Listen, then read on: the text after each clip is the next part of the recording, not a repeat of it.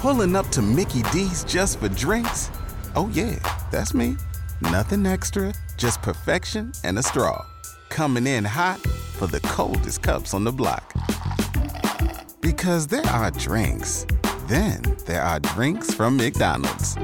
Mix things up with any size lemonade or sweet tea for $1.49. Perfect with our classic fries. Price and participation may vary, cannot be combined with any other offer. Ba da ba ba ba. Why is Beautrelet receiving threatening notes on his way back to a stale and stagnant crime scene? Maurice Leblanc, today on the Classic Tales podcast.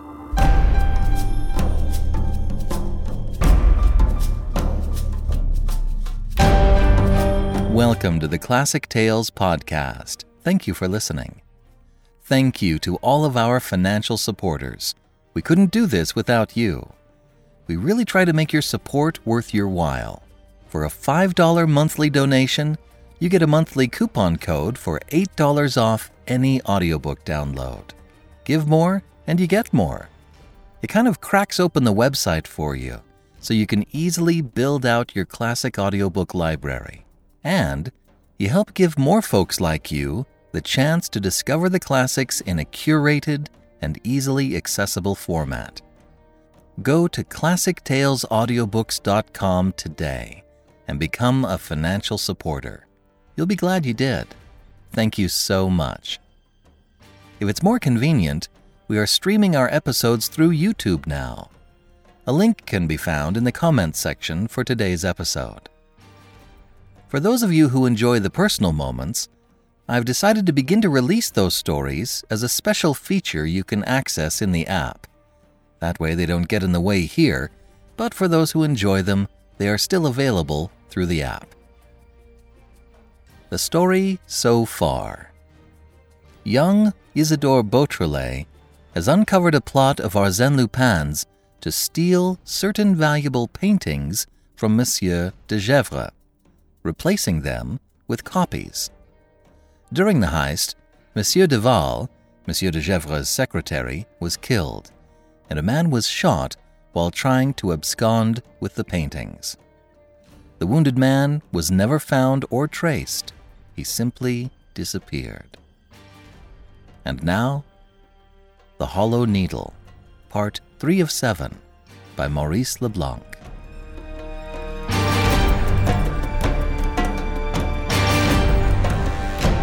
A few minutes later, and in spite of the entreaties of Monsieur Filleul, who would gladly have made further use of this fascinating auxiliary, Isidore Beautrelet, whose holidays ended that day, went off by the Dieppe road. He stepped from the train in Paris at five o'clock, and at eight o'clock returned to the Lycée Janson together with his schoolfellows. Ganimard, after a minute but utterly useless exploration of the ruins of Ambrumésy, returned to Paris by the fast night train. On reaching his apartment in the Rue Pergolese, he found an express letter awaiting him. Monsieur l'Inspecteur Principal, finding that I had a little time to spare at the end of the day, I have succeeded in collecting a few additional particulars which are sure to interest you. Arsène Lupin has been living in Paris for twelve months under the name of Etienne de Vaudrey. It is a name which you will often come across in the society notes or the sporting columns of the newspapers. He is a great traveller and is absent for long periods, during which, by his own account, he goes hunting tigers in Bengal or blue foxes in Siberia. He is supposed to be in business of some kind, although nobody is able to say for certain what his business is. His present address is 38 Rue Marbeuf, and I will call your attention to the fact that the Rue Marbeuf is close to Post Office number 45. Since Thursday, the 23rd of April, the day before the burglary at Ambrumésy, there has been no news at all of Etienne de Vaudrey. With very many thanks for the kindness which you have shown me, believe me to be, Monsieur l'Inspecteur Principal, yours sincerely, Isidore Beautrelet. P.S. Please on no account think that it cost me any great trouble to obtain this information. On the very morning of the crime, while Monsieur Filleul was pursuing his examination before a few privileged persons, I had the fortunate inspiration to glance at the runaway's cap before the sham flyman came to change it. The hatter's name was enough, as you may imagine, to enable me to find the clue that led to the identification of the purchaser and his address. The next morning, Ganimard called at 36 Rue Marbeuf. After questioning the concierge, he made him open the door of the ground floor flat on the right, a very comfortable apartment, elegantly furnished, in which, however, he discovered nothing beyond some cinders in the fireplace. Two friends had come, four days earlier, to burn all compromising papers. But just as he was leaving, Ganimard passed the postman, who was bringing a letter for Monsieur de Vaudreuil. That afternoon, the public prosecutor was informed of the case and ordered the letter to be given up.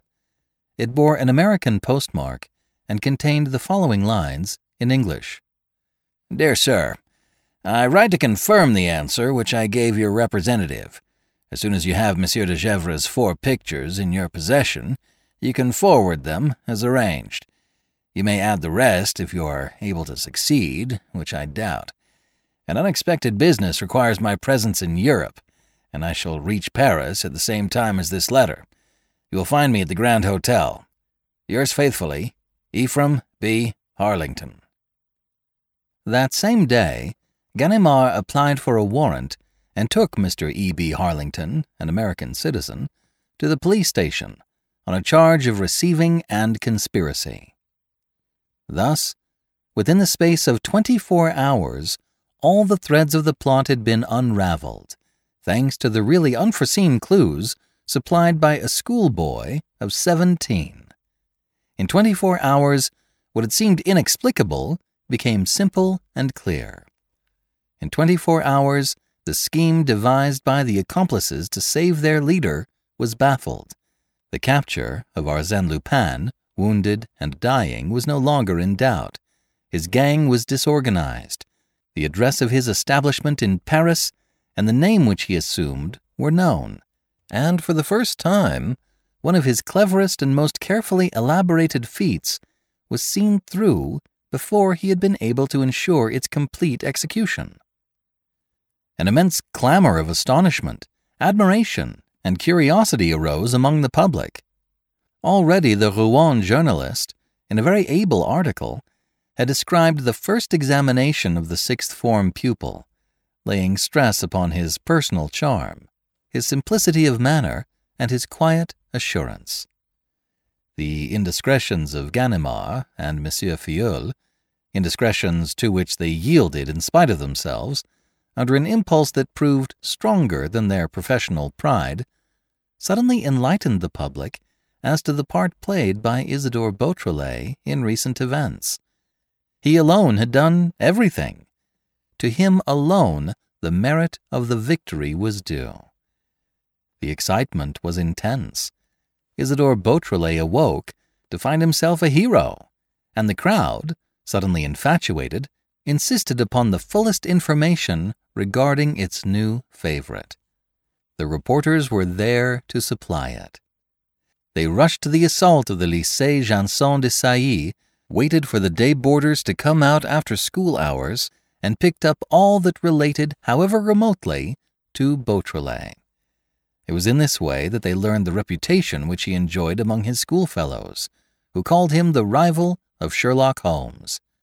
Thanks to his powers of logical reasoning, with no further data than those which he was able to gather from the papers, he had, time after time, proclaimed the solution of very complicated cases long before they were cleared up by the police. It had become a game at the Lycée Janson to put difficult questions and intricate problems to Beautrelet, and it was astonishing to see with what unhesitating and analytical power, and by means of what ingenious deductions, he made his way through the thickest darkness. Ten days before the arrest of Joris, the grocer, he showed what could be done with the famous umbrella. In the same way, he declared from the beginning, in the matter of the St. Cloud mystery, that the concierge was the only possible murderer. But most curious of all was the pamphlet which was found circulating among the boys at the school, a typewritten pamphlet signed by Beautrelet and manifolded to the number of ten copies. It was entitled Arsène Lupin and His Method, showing in how far the latter is based upon tradition and in how far original, followed by a comparison between English humor and French irony. It contained a profound study of each of the exploits of Arsène Lupin, throwing the illustrious burglar's operations into extraordinary relief, showing the very mechanism of his way of setting to work, his special tactics, his letters to the press, his threats, the announcement of his thefts. In short, the whole bag of tricks which he employed to bamboozle his selected victim and throw him into such a state of mind that the victim almost offered himself to the plot contrived against him, and that everything took place, as it were, with his own consent. And the work was so just, regarded as a piece of criticism, so penetrating, so lively, and marked by a wit so clever, and at the same time so cruel, that the lawyers at once passed over to his side, that the sympathy of the crowd was summarily transferred from Lupin to Beautrelet, and that, in the struggle engaged upon between the two, the schoolboy's victory was loudly proclaimed in advance. Be this as it may, both Monsieur Filleul and the Paris public prosecutor seemed jealously to reserve the possibility of this victory for him. On the one hand, they failed to establish Mr. Harlington's identity, or to furnish a definite proof of his connection with Lupin's gang. Confederate or not, he preserved an obstinate silence. Nay, more. After examining his handwriting, it was impossible to declare that he was the author of the intercepted letter. A Mr. Harlington, carrying a small portmanteau and a pocketbook stuffed with banknotes, had taken up his abode at the Grand Hotel. That was all that could be stated with certainty. On the other hand, at Dieppe, Monsieur Filleul lay down on the positions which Beautrelet had won for him. He did not move a step forward. Around the individual whom Mademoiselle de Saint Véran had taken for Beautrelet on the eve of the crime, the same mystery reigned as heretofore. The same obscurity also surrounded everything connected with the removal of the four Rubens pictures. What had become of them? And what road had been taken by the motor car in which they were carried off during the night. Evidence of its passing was obtained at Luneray, at Yerville, at Yvetot, and at Caudebec en Caux, where it must have crossed the Seine at daybreak in the steam ferry. But when the matter came to be inquired into more thoroughly, it was stated that the motor car was an uncovered one, and that it would have been impossible to pack four large pictures into it unobserved by the ferryman. It was very probably the same car. But then the question cropped up again what had become of the four Rubenses? These were so many problems which Monsieur Filleul unanswered. Every day, his subordinates searched the quadrilateral of the ruins. Almost every day, he came to direct the explorations. But between that and discovering the refuge in which Lupin lay dying, if it were true that Beautrelet's opinion was correct, there was a gulf fixed which the worthy magistrate did not seem likely to cross.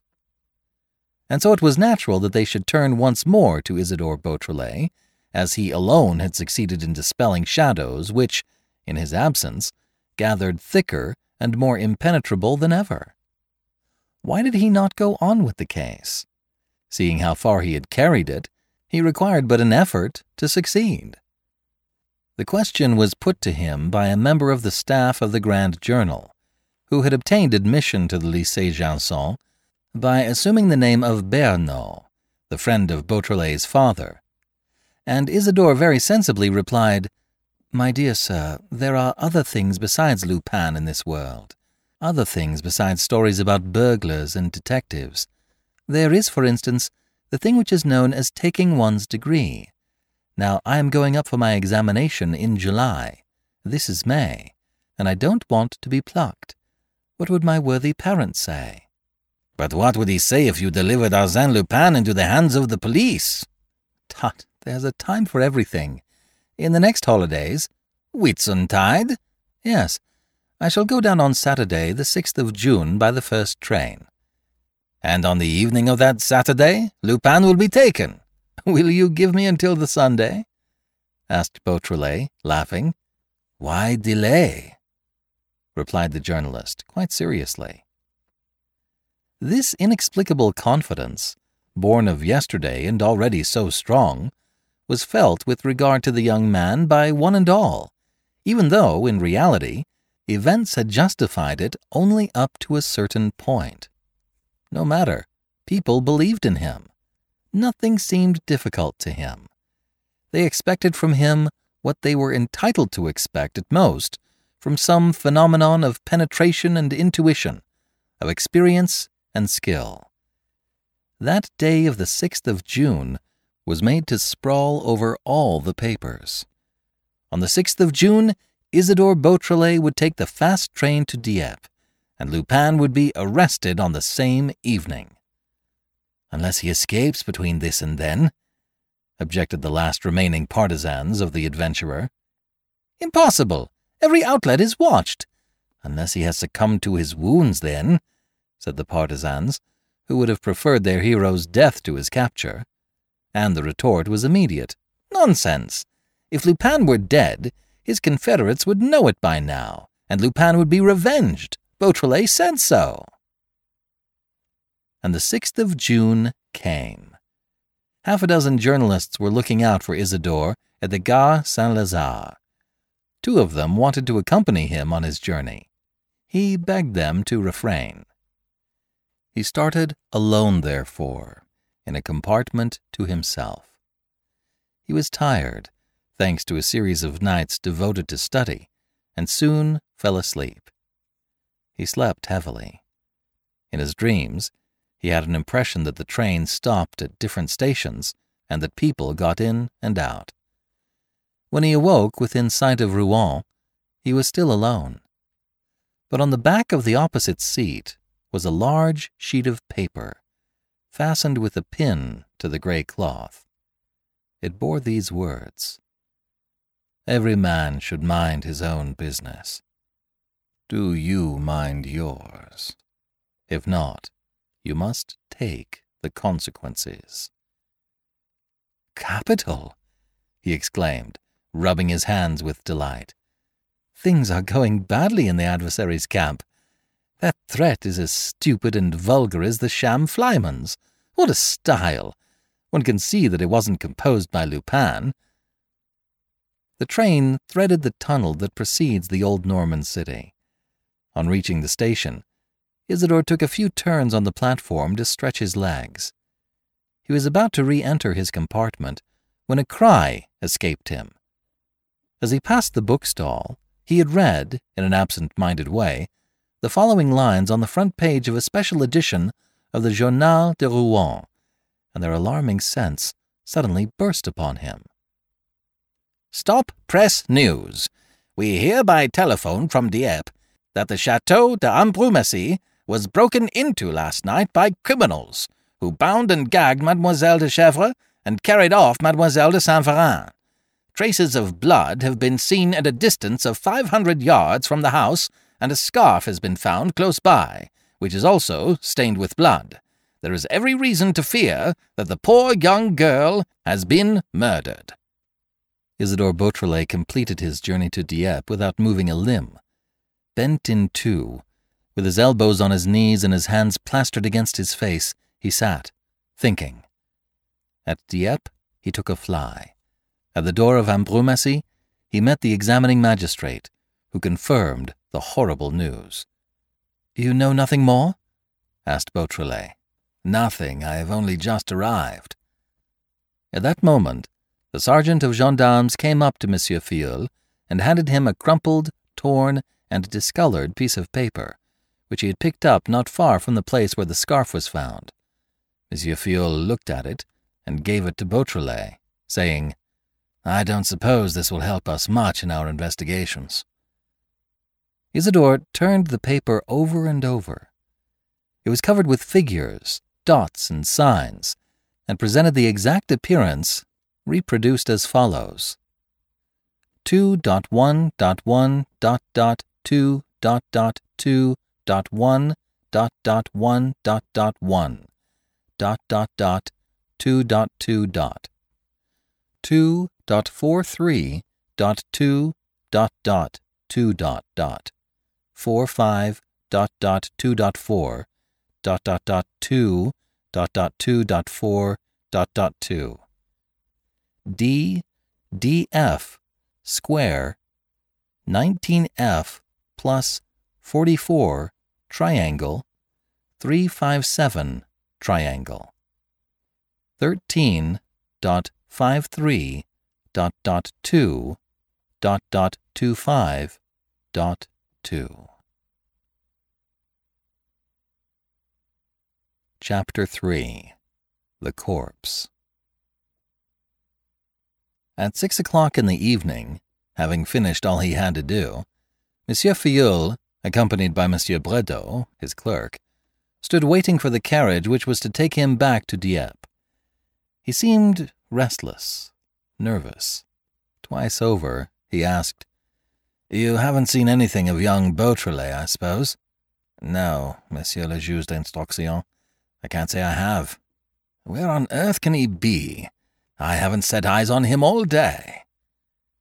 Suddenly he had an idea, handed his portfolio to Brédoux, ran round the chateau, and made for the ruins. Isidore Beautrelet was lying near the cloisters, flat on his face, with one arm folded under his head, on the ground carpeted with pine needles. He seemed drowsing. Hello, young man, what are you doing here? Are you asleep? I'm not asleep. I've been thinking. Ever since this morning? Ever since this morning. It's not a question of thinking. One must see into things first, study facts, look for clues, establish connecting links. The time for thinking comes after, when one pieces all that together and discovers the truth. Yes, I know. That's the usual way, the right one, I dare say. Mine is different. I think first. I try, above all, to get the general hang of the case, if I may so express myself. Then I imagine a reasonable and logical hypothesis which fits in with the general idea. And then, and not before, I examine the facts to see if they agree with my hypothesis. That's a funny method, and a terribly complicated one. It's a sure method, Monsieur Filleul which is more than can be said of yours. Come, come. Facts are facts. With your ordinary sort of adversary, yes. But given an enemy endowed with a certain amount of cunning, the facts are those which he happens to have selected. Take the famous clues upon which you base your inquiry. Why, he was at liberty to arrange them as he liked, and you see where that can lead you, into what mistakes and absurdities, when you are dealing with a man like Arsène Lupin, Sherlock Holmes himself fell into the trap. Arsène Lupin is dead. No matter. His gang remains, and the pupils of such a master are masters themselves. Monsieur Filleul took Isidore by the arm, and leading him away, Words, young man, words. Here is something of more importance. Listen to me. Ganimard is otherwise engaged at this moment and will not be here for a few days. On the other hand, the Comte de Gesvres has telegraphed to Sherlock Holmes, who has promised his assistance next week. Now, don't you think, young man, that it would be a feather in our cap if we were able to say to those two celebrities on the day of their arrival, Awfully sorry, gentlemen, but we couldn't wait. The business is done? It was impossible for Monsieur Filleul to confess helplessness with greater candour.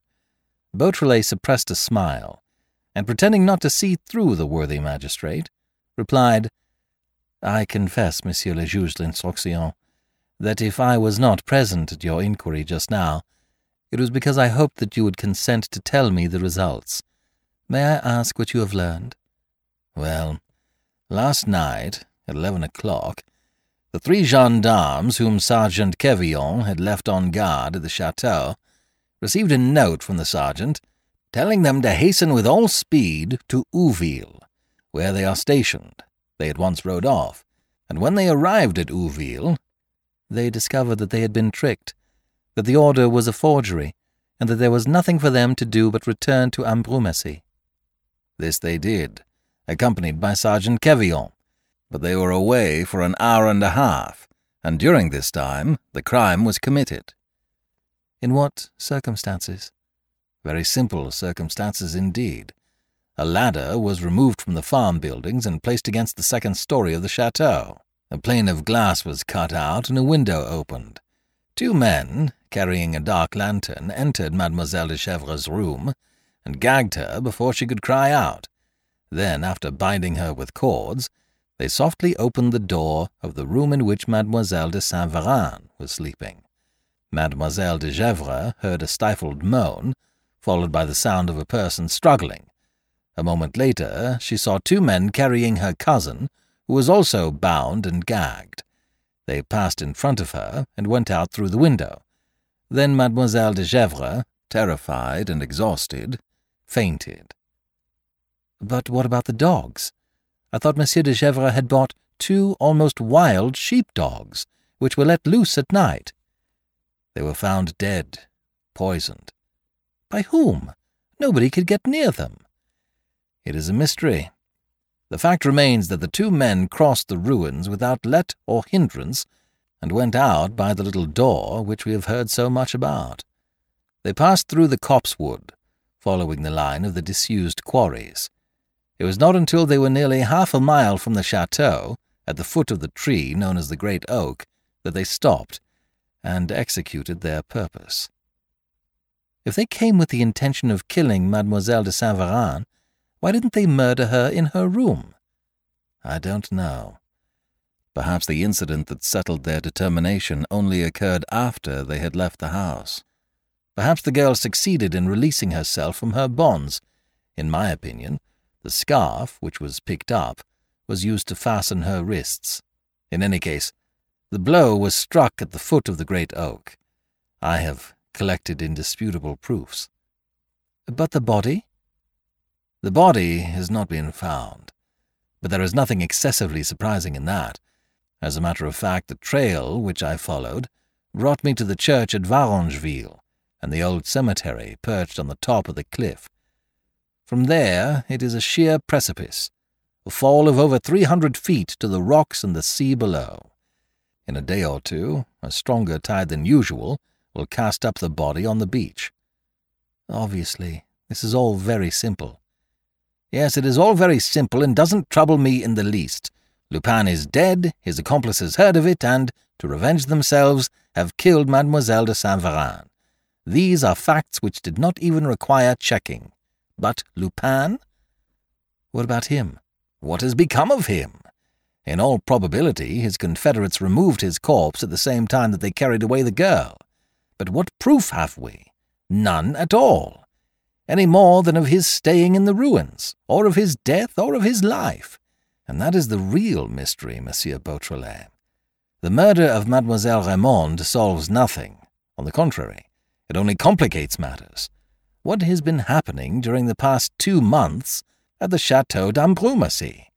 If we don't clear up the riddle, young man, others will give us the go-by. On what day are those others coming? Wednesday, Tuesday, perhaps. Beautrelet seemed to be making an inward calculation, and then declared, Monsieur le juge d'instruction, this is Saturday. I have to be back at school on Monday evening. Well, if you will have the goodness to be here at ten o'clock exactly on Monday morning, I will try to give you the key to the riddle. Really, Monsieur Beautrelet? Do you think so? Are you sure? I hope so, at any rate. And where are you going now? I'm going to see if the facts consent to fit in with the general theory which I am beginning to perceive. And if they don't fit in? Well, Monsieur le Juge d'Instruction, said Beautrelet with a laugh, then it will be their fault, and I must look for others which will prove more tractable. Till Monday, then? Till Monday.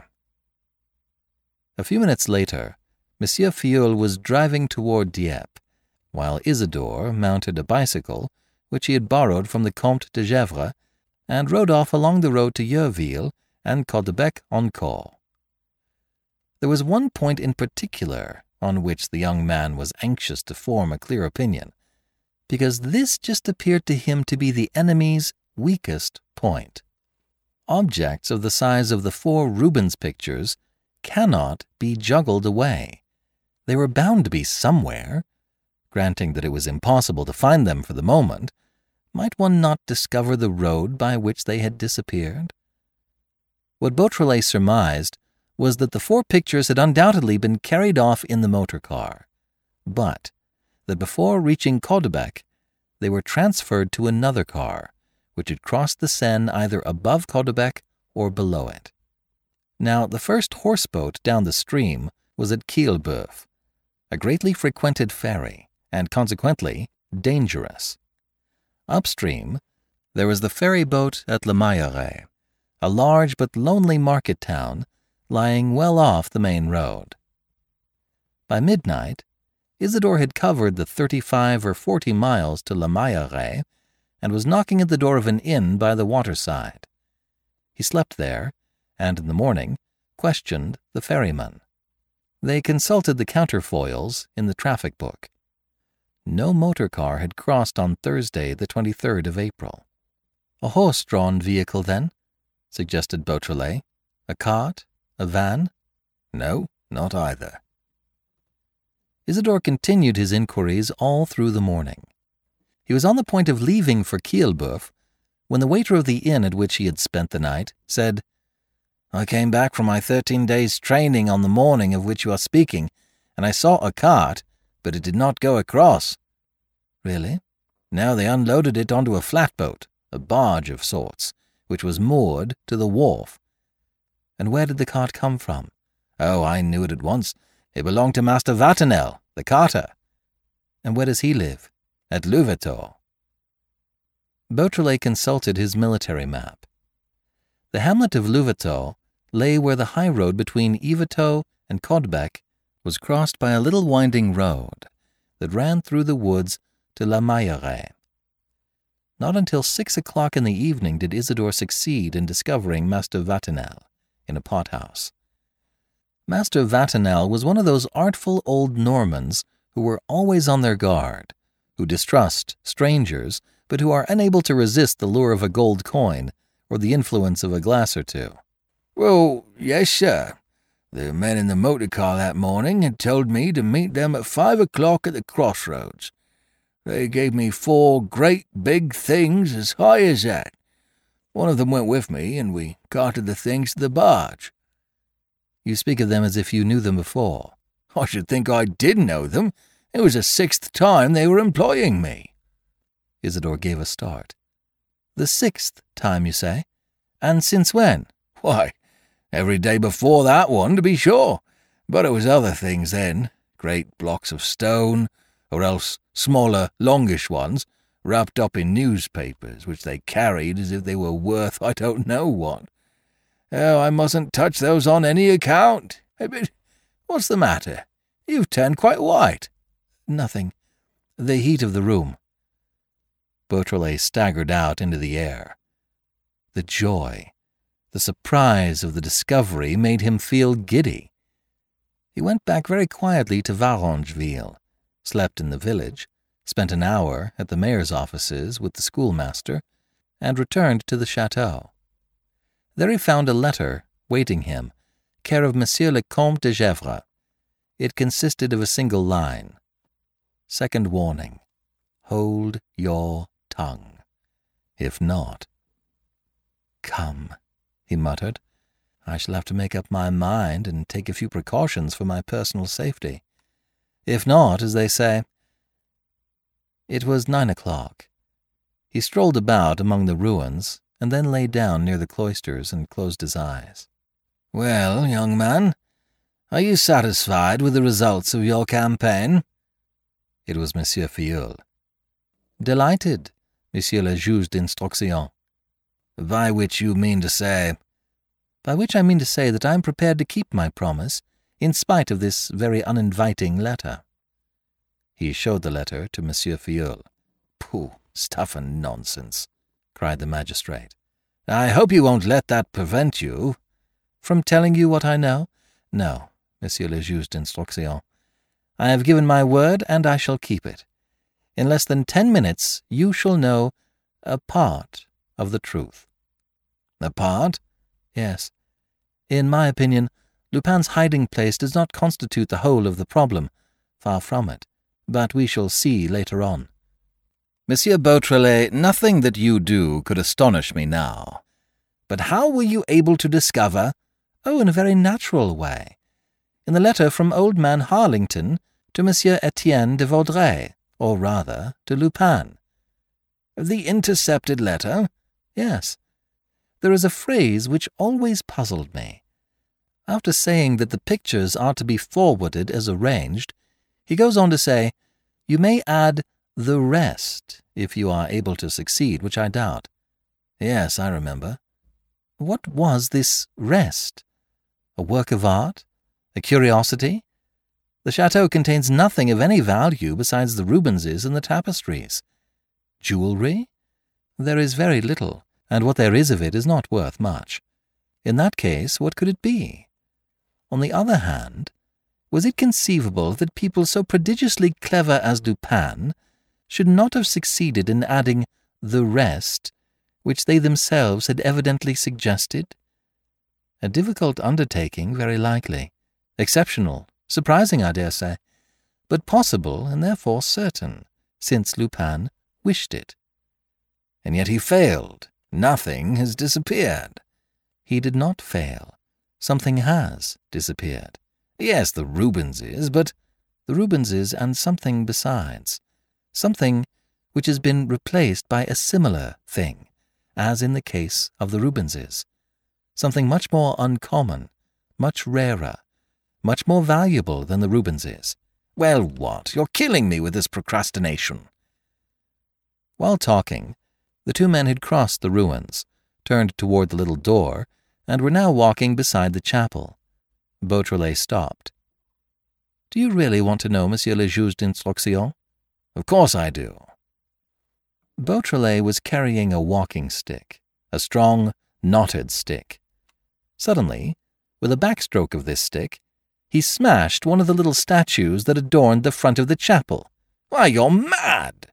Shouted Monsieur Filleul, beside himself, rushing at the broken pieces of the statue. You're mad! That old saint was an admirable bit of work. An admirable bit of work, echoed Isidore, giving a whirl which brought down the Virgin Mary. Monsieur Filleul took hold of him round the body. Young man, I won't allow you to commit. A wise man of the East came toppling to the ground, followed by a manger containing the mother and child. If you stir another limb, I fire. The Comte de Gesvres had appeared upon the scene and was cocking his revolver. Beautrelet burst out laughing.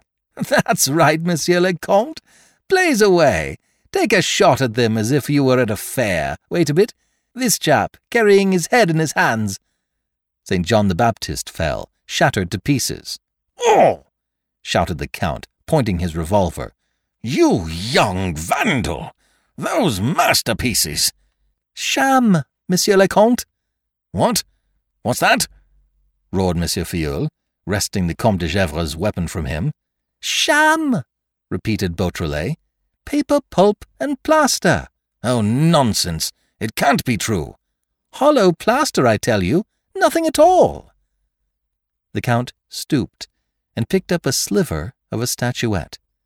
Look at it, Monsieur le Comte, and see for yourself it's plaster. Rusty, musty, mildewed plaster, made to look like old stone. But plaster for all that. Plaster casts, that's all that remains of your perfect masterpiece. That's what they've done in just a few days. That's what the Sieur Charpenais, who copied the Rubenses, prepared a year ago. He seized Monsieur Filleul's arm in his turn.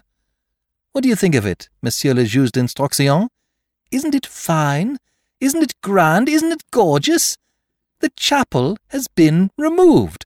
A whole Gothic chapel collected stone by stone. A whole population of statues captured and replaced by these chaps in stucco. One of the most magnificent specimens of an incomparable artistic period confiscated. The chapel, in short, stolen. Isn't it immense? Ah, Monsieur le Juge d'Instruction, what a genius the man is! You're allowing yourself to be carried away, Monsieur Beautrelet. One can't be carried away too much, monsieur, when one has to do with people like that. Everything above the average deserves our admiration, and this man soars above everything. There is in his flight a wealth of imagination, a force and power, a skill and freedom that send a thrill through me. Pity he's dead, said Monsieur Filleul with a grin. He'd have ended by stealing the towers of Notre Dame. Isidore shrugged his shoulders. Don't laugh, monsieur. He upsets you, dead though he may be. I don't say not. I don't say not, Monsieur Beautrelet. I confess that I feel a certain excitement now that I am about to set eyes on him, unless indeed his friends have taken away the body, and always admitting, observed the Comte de Gesvres, that it was really he who was wounded by my poor niece. It was he, beyond a doubt, Monsieur le Comte, declared Beautrelet. It was he, believe me, who fell in the ruins under the shot fired by Mademoiselle de Saint Véran. It was he whom she saw rise and who fell again, and dragged himself toward the cloisters to rise again for the last time. This by a miracle, which I will explain to you presently. To rise again for the last time and reach this stone shelter, which was to be his tomb. And Beautrelet struck the threshold of the chapel with his stick. Eh, what? cried Monsieur Filleul, taken aback. His tomb? Do you think that that impregnable hiding place... It was here. There, he repeated. But we searched it. Badly. There is no hiding place here, protested Monsieur de Gesvres. I know the chapel. Yes, there is, Monsieur le Comte. Go to the mayor's office at Varengeville, where they have collected all the papers that used to be in the old parish of Ambrumésy, and you will learn from those papers, which belong to the eighteenth century, that there is a crypt below the chapel. This crypt doubtless dates back to the Roman chapel, upon the site of which the present one was built. But how can Lupin have known this detail? asked Monsieur Filleul. In a very simple manner, because of the works which he had to execute to take away the chapel. Come, come, Monsieur Beautrelet, you are exaggerating. He has not taken away the whole chapel. Look, not one of the stones of this top course has been touched. Obviously, he cast and took away only what had a financial value. The wrought stones, the sculptures, the statuettes, the whole treasure of little columns and carved arches. He did not trouble about the groundwork of the building itself. The foundations remain. Therefore, Monsieur Beautrelet, Lupin was not able to make his way into the crypt. At that moment, Monsieur de Gesvres, who had been to call a servant, returned with the key of the chapel. He opened the door. The three men entered. After a short examination, Beautrelet said, The flagstones on the ground have been respected, as one might expect, but it is easy to perceive that the high altar is nothing more than a cast. Now, generally, the staircase leading to the crypt opens in front of the high altar and passes under it. What do you conclude? I conclude that Lupin discovered the crypt when working at the altar. The Count sent for a pickaxe and Beautrelet attacked the altar. The plaster flew to right and left. He pushed the pieces aside as he went on. By Jove, muttered Monsieur Filleul. I am eager to know. So am I, said Beautrelet, whose face was pale with anguish. He hurried his blows, and suddenly his pickaxe, which until then had encountered no resistance, struck against a harder material and rebounded. There was a sound of something falling in, and all that remained of the altar went tumbling into the gap after the block of stone which had been struck by the pickaxe. Beautrelet bent forward. A puff of cold air rose to his face. He lit a match and moved it from side to side over the gap. The staircase begins farther forward than I expected, under the entrance flags almost. I can see the last steps there, right at the bottom. Is it deep? Three or four yards. The steps are very high, and there are some missing. It is hardly likely, said Monsieur Filleul, that the accomplices can have had time to remove the body from the cellar when they were engaged in carrying off Mademoiselle de Saint Véran during the short absence of the gendarmes. Besides, why should they? No, in my opinion, the body is here. A servant brought them a ladder. Beautrelet let it down through the opening and fixed it, after groping among the fallen fragments, holding the two uprights firmly. Will you go down, Monsieur Filleul? he asked. The magistrate, holding a candle in his hand, ventured down the ladder. The Comte de Gesvres followed him, and Beautrelet, in his turn, placed his foot on the first rung. Mechanically, he counted eighteen rungs, while his eyes examined the crypt, where the glimmer of the candle struggled against the heavy darkness. But at the bottom, his nostrils were assailed by one of those foul and violent smells which linger in the memory for many a long day. And suddenly, a trembling hand seized him by the shoulder. Well, what is it? B- Beautrelet, stammered Monsieur Filleul. Beautrelet. He could not get out a word for terror. Come, Monsieur le Juge d'Instruction, compose yourself. Beautrelet. He is there. Eh? Yes. There was something under the big stone that broke off the altar. I pushed the stone and I touched. I shall never, shall never forget. Where is it? On this side. Don't you notice the smell? And then look. See. He took the candle and held it towards a motionless form stretched upon the ground. Oh, exclaimed Beautrelet in a horror stricken tone. The three men bent down quickly. The corpse lay half naked, lean, frightful. The flesh, which had the greenish hue of soft wax, appeared in places through the torn clothes. But the most hideous thing, the thing that had drawn a cry of terror from the young man's lips, was the head, the head which had just been crushed by the block of stone.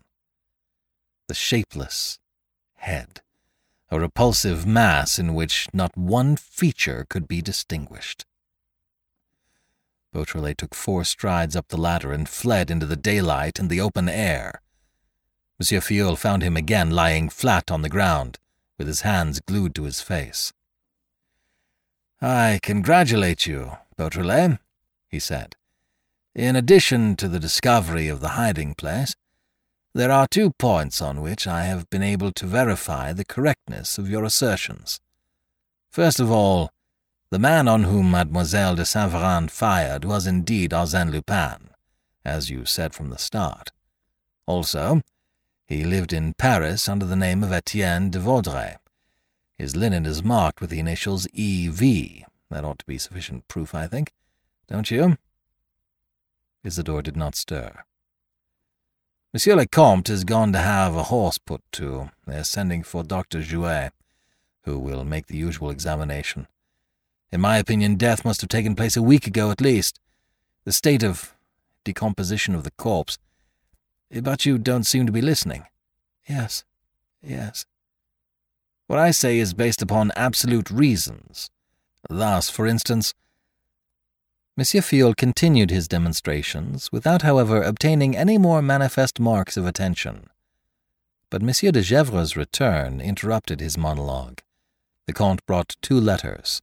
One was to tell him that Sherlock Holmes would arrive next morning. Capital! cried Monsieur Filleul, joyfully.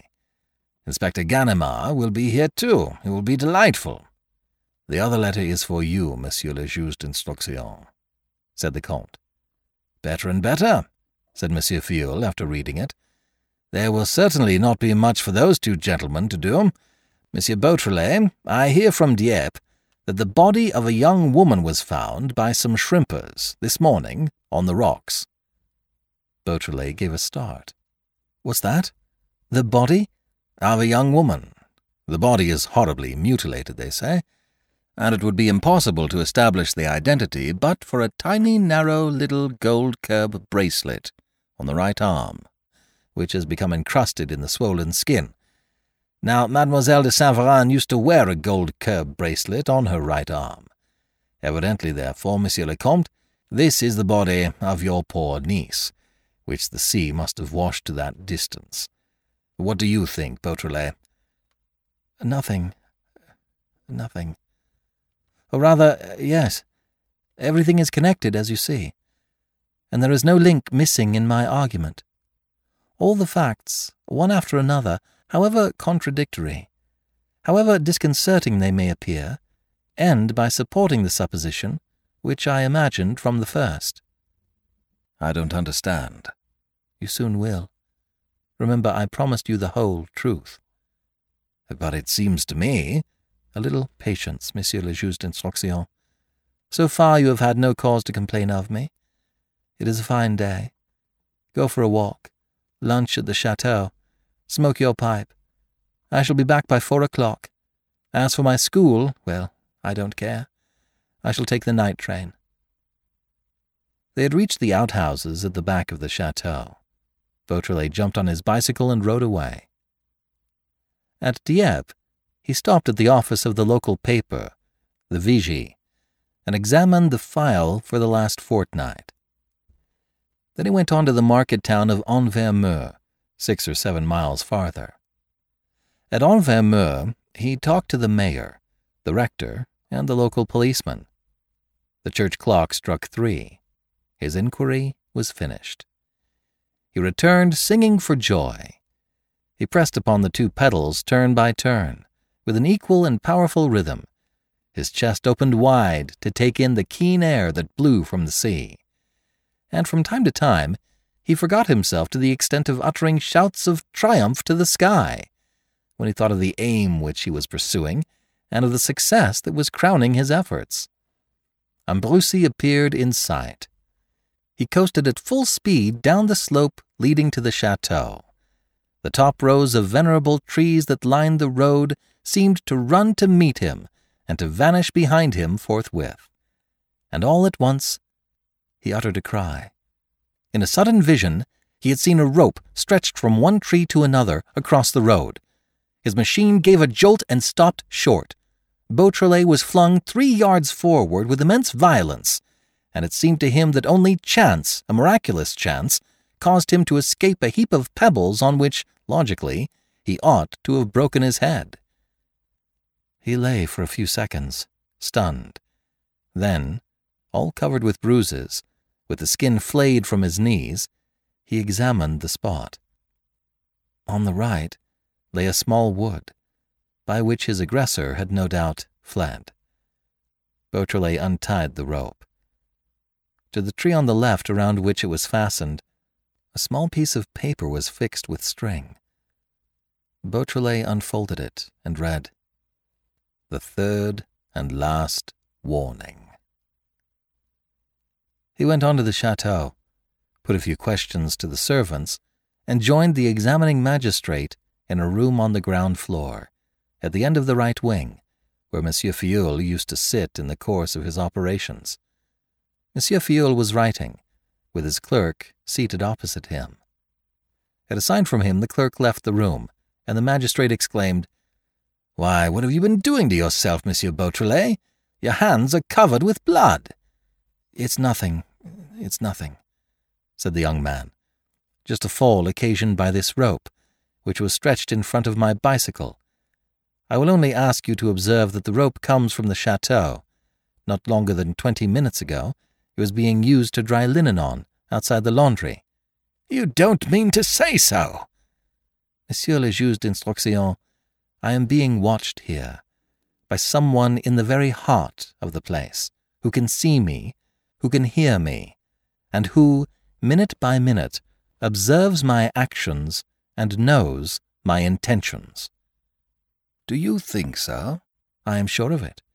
It is for you to discover him, and you will have no difficulty in that. As for myself, I want to have finished and to give you the promised explanations. I have made faster progress than our adversaries expected, and I am convinced that they mean to take vigorous measures on their side. The circle is closing around me. The danger is approaching. I feel it. Nonsense, Beautrelet. You wait and see. For the moment, let us lose no time. And first, a question on a point which I want to have done with at once. Have you spoken to anybody of that document with Sergeant Quevillon picked up and handed you in my presence? No, indeed, not to a soul. But do you attach any value, the greatest value? It's an idea of mine, an idea, I confess, which does not rest upon a proof of any kind. For up to the present I have not succeeded in deciphering the document, and therefore I am mentioning it so that we need not come back to it. Beautrelet pressed his hand on Monsieur Filleul's and whispered, Don't speak. There's someone listening. Outside. The gravel creaked. Beautrelet ran to the window and leaned out. There's no one there, but the border has been trodden down. We can easily identify the footprints. He closed the window and sat down again. You see, Monsieur le Juge d'Instruction, the enemy has even ceased to take the most ordinary precautions. He has not the time left. He too feels that the hour is urgent. Let us be quick, therefore, and speak, since they do not wish us to speak. He laid the document on the table and held it in position, unfolded. One observation, Monsieur le Juge d'Instruction, to begin with. The paper consists almost entirely of dots and figures, and in the first three lines and the fifth, the only ones which we have to do at present, for the fourth seems to present an entirely different character. Not one of those figures is higher than the figure five. There is, therefore, a great chance that each of these figures represents one of the five vowels, taken in alphabetical order. Let us put down the result. He wrote on a separate piece of paper E.A.A. dot dot E dot dot E dot A dot dot A dot dot A dot dot dot E dot E dot dot E O I dot E dot dot E dot dot O U dot dot E dot O dot dot dot E dot dot E dot O dot dot E AI dot UI dot dot E dot dot EU dot E. Then he continued. As you see, this does not give us much to go upon. The key is, at the same time, very easy, because the inventor has contented himself with replacing the vowels by figures and the consonants by dots, and very difficult, if not impossible, because he has taken no further trouble to complicate the problem. It is certainly pretty obscure. Let us try to throw some light upon it. The second line is divided into two parts, and the second part appears in such a way that it probably forms one word. If we now seek to replace the intermediary dots by consonants, we arrive at the conclusion, after searching and casting about, that the only consonants which are logically able to support the vowels are also logically able to produce only one word, the word demoiselle. That would refer to Mademoiselle de Gesvres and Mademoiselle de Saint Véran, undoubtedly. And do you see nothing more? Yes. I also note an hiatus in the middle of the last line, and if I apply a similar operation to the beginning of the line, I at once see that the only consonant able to take the place of the dot between the diphthongs FAI and UI is the letter G, and that, when I have thus formed the first five letters of the word, AIGUI, it is natural and inevitable that, with the next two dots and the final E, I should arrive at the word aiguille, in English, needle. Yes, the word aiguille forces itself upon us. Finally, for the last word, I have three vowels and three consonants. I cast about again, I try all the letters, one after another, and starting with the principle that the two first letters are necessary consonants, I find that three words apply fleuve, in English river, preuve, in English proof, and creuse, in English hollow. I eliminate the words fleuve and preuve as possessing no possible relation to a needle, and I keep the word creuse, making hollow needle. By Jove. I admit that your solution is correct because it needs must be. But how does it help us? Not at all, said Beautrelet in a thoughtful tone. Not at all, for the moment. Later on we shall see. I have an idea that a number of things are included in the puzzling conjunction of those two words, aiguille creuse. What is troubling me at present is rather the material on which the document is written, the paper employed. Do they still manufacture this sort of rather coarse grained parchment? And then this ivory colour, and those folds, the wear of those folds. And lastly, look, those marks of red sealing wax on the back. At that moment, Beautrelet was interrupted by Brédoux, the magistrate's clerk, who opened the door and announced the unexpected arrival of the chief public prosecutor. Monsieur Filleul rose. Anything new? Is Monsieur le Procureur General downstairs? No, Monsieur le Juge d'Instruction. Monsieur le Procureur General has not left his carriage. He's only passing through Ambrumésy and begs you to be good enough to go down to him at the gate. He only has a word to say to you. That's curious, muttered Monsieur Filleul. However, we shall see. Excuse me, Beautrelet, I shan't be long. He went away. His footsteps sounded outside. Then the clerk closed the door, turned the key, and put it in his pocket. Hello! exclaimed Beautrelet, greatly surprised. What are you locking us in for? We shall be able to talk so much better, retorted Brédoux. Beautrelet rushed toward another door, which led to the next room. He had understood. The accomplice was Brédoux, the clerk of the examining magistrate himself. Brédoux grinned. Don't hurt your fingers, my young friend. I have the key of that door, too. There's the window, cried Beautrelet. Too late, said Brédoux, planting himself in front of the casement revolver in hand. Every chance of retreat was cut off. There was nothing more for Isidore to do, nothing except to defend himself against the enemy who was revealing himself with such brutal daring. He crossed his arms. Good, mumbled the clerk. And now let us waste no time. He took out his watch. Our worthy Mr. Filleul will walk down to the gate. At the gate he will find nobody, of course. No more public prosecutor than my eye. Then he will come back. That gives us about four minutes. It will take me one minute to escape by this window, clear through the little door by the ruins, and jump on the motorcycle waiting for me. That leaves three minutes, which is just enough.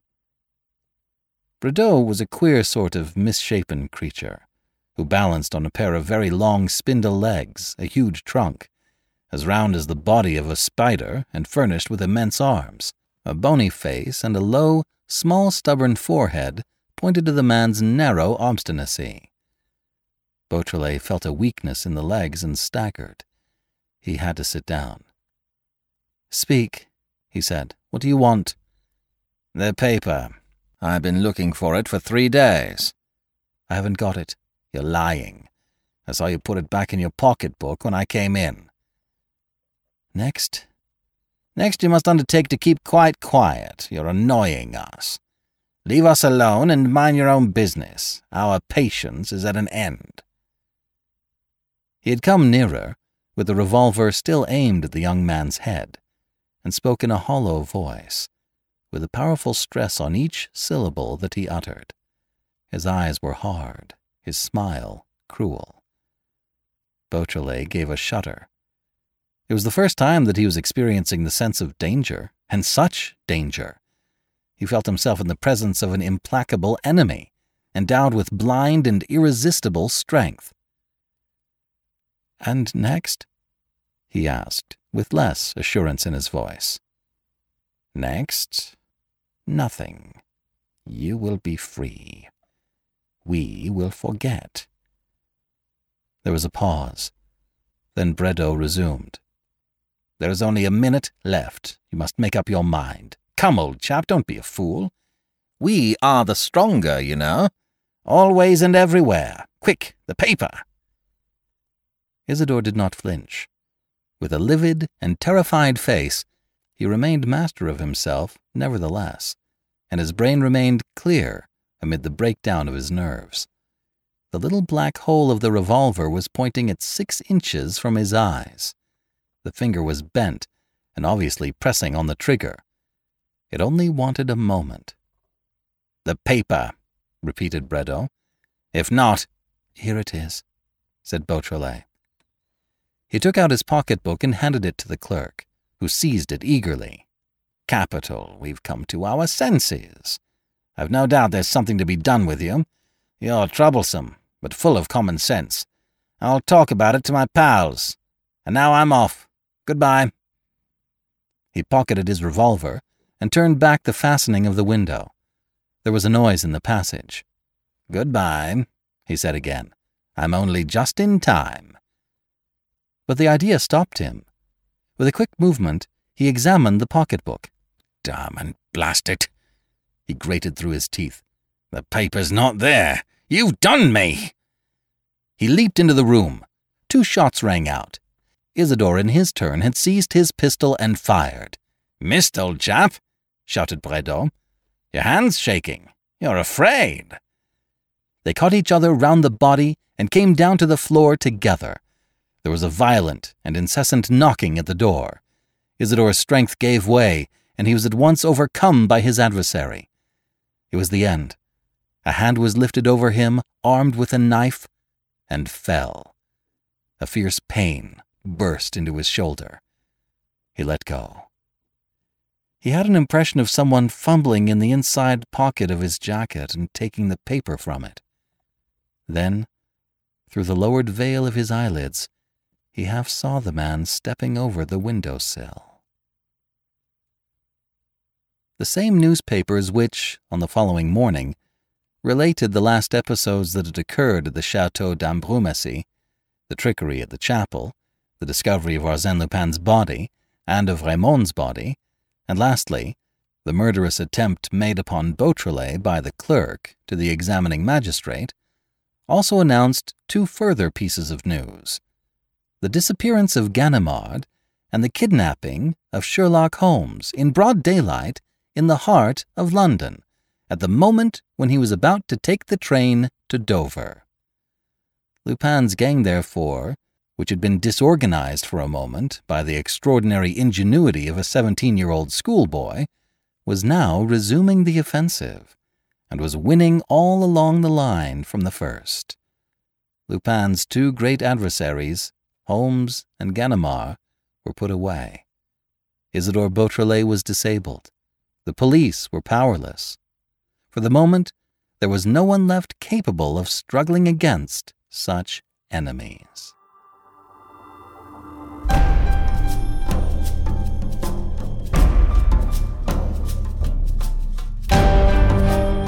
This is BJ Harrison. I hope you've enjoyed this unabridged production of the Hollow Needle, Part 3 of 7 by Maurice Leblanc.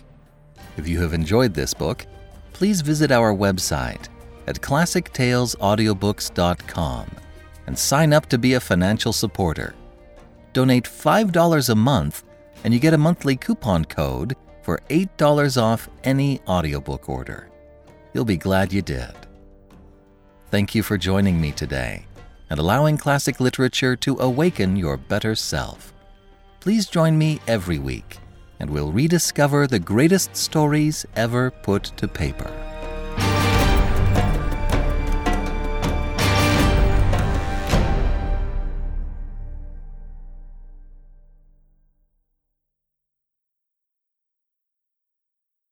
When facing a family law matter, it can feel like an overwhelming and never ending court process. It's vital to know that things will look better on the other side if you hire legal counsel with the skill and compassion to help. At Stange Law Firm, we represent clients in difficult family law matters every day. Visit FamilyLawRepresentation.com to schedule your consultation. That's FamilyLawRepresentation.com. Stange Law Firm, here to help you rebuild your life. Stange Law Firm has an office in Wichita. Kirk Stange, 120 South Central Avenue, Suite 450, Clayton, Missouri.